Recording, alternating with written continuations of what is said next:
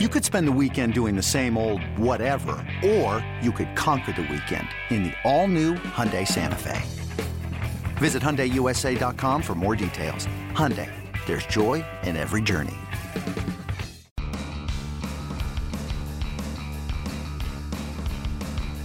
You're listening to MLB.com Extras, brought to you by MLB.tv. It's baseball everywhere.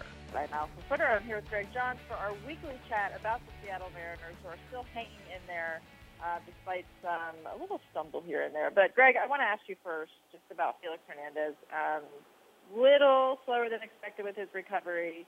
Um, they don't really know how long he's going to be out until. But I just wanted to kind of ask you, like, what is your opinion of the rotation without him? If they have to move forward um, without his assistance for like an extended amount of time, you still feel pretty good about where this team is?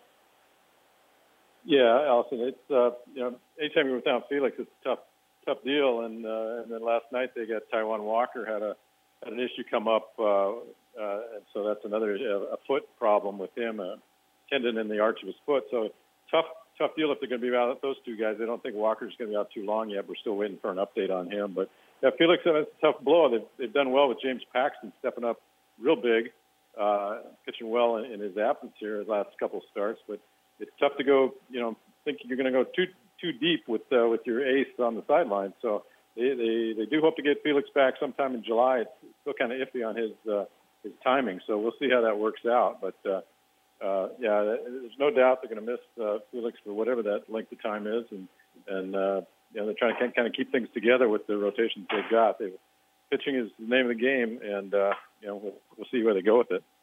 Yeah, so with Walker's um, outing, let's talk a little bit more about that. So he's out after three to third inning, uh, like you said, with the aggravated tendon in the arch of his right foot. Uh, he was roughed up in that outing too. So is this like was this all correlated? I mean, was this um, something that had like been bothering him when he was warming up? Did he notice it, or did it develop through the start?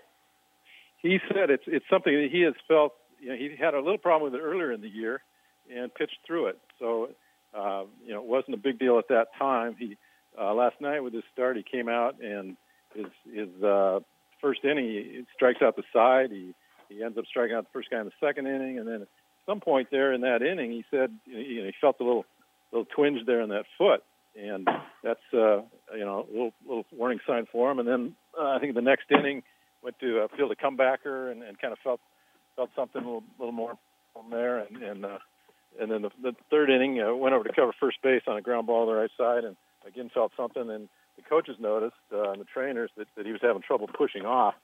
Uh, wasn't getting, you know, the, the push off that he needed coming down the down the mound that, that you hope to see him and start pitching more with his arm instead of his legs, and that's not what you want to see. So they went out and uh, and asked him about it, and uh, he, he acknowledged that he's having some problems with it. So they got him out of there right away. The, the last thing you want to do is have a little foot uh, injury turn into a, to an arm problem because you're throwing wrong. So yeah, we'll we'll see. We're just uh, finding out today probably a little more on where his situation is, but certainly something to keep an eye on. Uh, tough to go far without Felix and uh, and Taijuan for very long, that's for sure. Yeah, I'm sure these have been kind of frustrating times uh, a little bit for the Mariners. I mean, we were, um, you know, I mean, things were going so well for them in April, and um, Scott Servais seems to, yeah, I'm kind of keeping my eye on him just because I'm, I'm just so curious about first-year managers how they handle things. Scott Servais seems to uh, be keeping a very even keel. Um, he he understands obviously the ups and downs of a season. Um, they're, through their recent stretch of just like losing five or six to the Rangers. I mean, it's got to be frustrating. How has he been through this? That was a tough stretch. I mean, they played uh, played the Rangers. Uh, you know, two series in a span of ten days and, and dropped five of the six. As you mentioned, that that's tough. Uh, you know, when you're going up, they came into that first series dead dead even, and uh, now you know here we are two weeks later, and and uh, you know they're they're about five back. So that that that's something that you know they're gonna have to look back on later. Maybe that see if that's a key to the season or not. They've definitely got to start making up ground uh, over the long haul here. But Servais, uh, you know, he, he's he's handled things well. I mean, he's he's a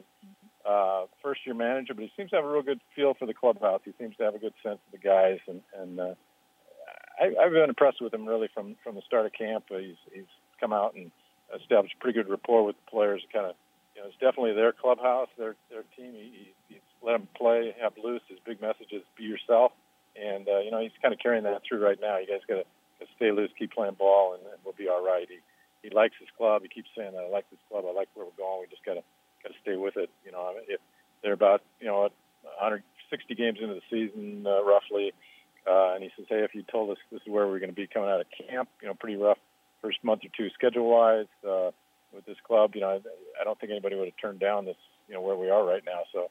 Uh, you know, maybe disappointing this last stretch, but overall, big picture, uh, feels pretty good about where they are. They just want to be positioned to you know, to be playing meaningful games in August and September and, and, and see what they can do there.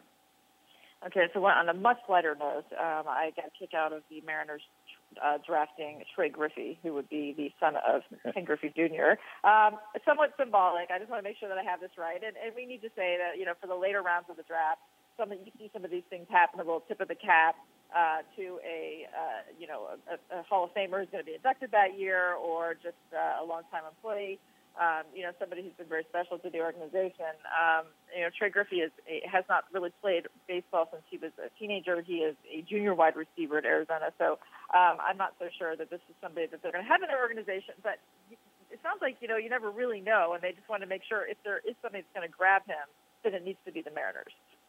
yeah, I mean, it, there was a lot of symbol symbolism there, Alyson it's no coincidence they picked uh, Trey Griffey with pick number 24 in the in the 24th round. I mean, that, that's all about Ken Griffey Jr. and, and his number 24, of course, to be retired uh, right after he gets inducted into the Hall of Fame, and, and uh, the chance to uh, you know kind of kind of make a statement and, and draft his son. I, I think there's there's not any real expectation that, that Trey plays baseball, but as Tom McNamara, the scouting director, said, hey. Uh, you know, if he decides at some point that, that he does want to play baseball, we want him to know that uh, this is where this is where he wants to be. You know, obviously, a good athlete, and uh, you kind of like the gene line coming from the the Griffey clan. So yeah, I mean, kind of a fun deal. Uh, whether he ever ends up playing or not, you know, probably doubtful. But uh, there's been other guys that you know have, tried baseball late and uh, done all right. So we'll see what happens. But I don't expect to ever see that. But I think it's kind of cool when you see. Uh, see Trey Griffey around 24, and then uh, put a big smile on a lot of faces in the, in the Mariner organization. Yeah, that's pretty cool. Uh, yeah, talk about that gene pool. I mean, just the athleticism of these guys, where you can literally not play baseball since you're 14, and and actually even be considered to possibly be able to play professionally. That's just something you're born with. You really can't, um, you know, teach those skills. So anyway, okay, we've kept you long enough. Greg, thank you so much. We'll talk to you next week. You bet, Alsa. Good talking to you. MLB.tv Premium, the number one live streaming sports service, is celebrating 13 years. Watch every out of market regular season game live or on demand in true HD. Real time highlights, live look ins, pitch tracking widget, and more. MLB.tv Premium includes a free At Bat 15 subscription. Watch live baseball on over 400 mobile and connected devices. Watch at home, in the office, or on the go every night on every device. Blackout and other restrictions apply. Visit MLB.tv for details.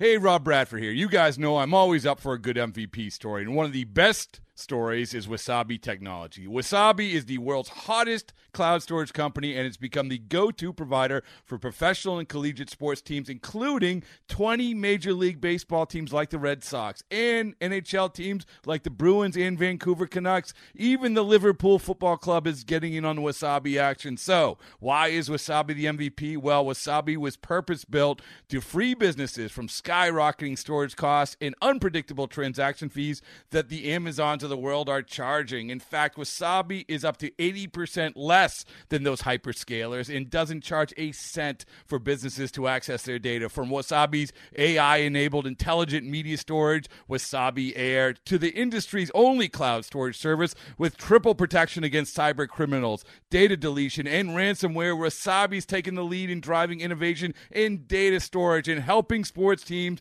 to unleash the power of their data. Wasabi, another Boston based championship team.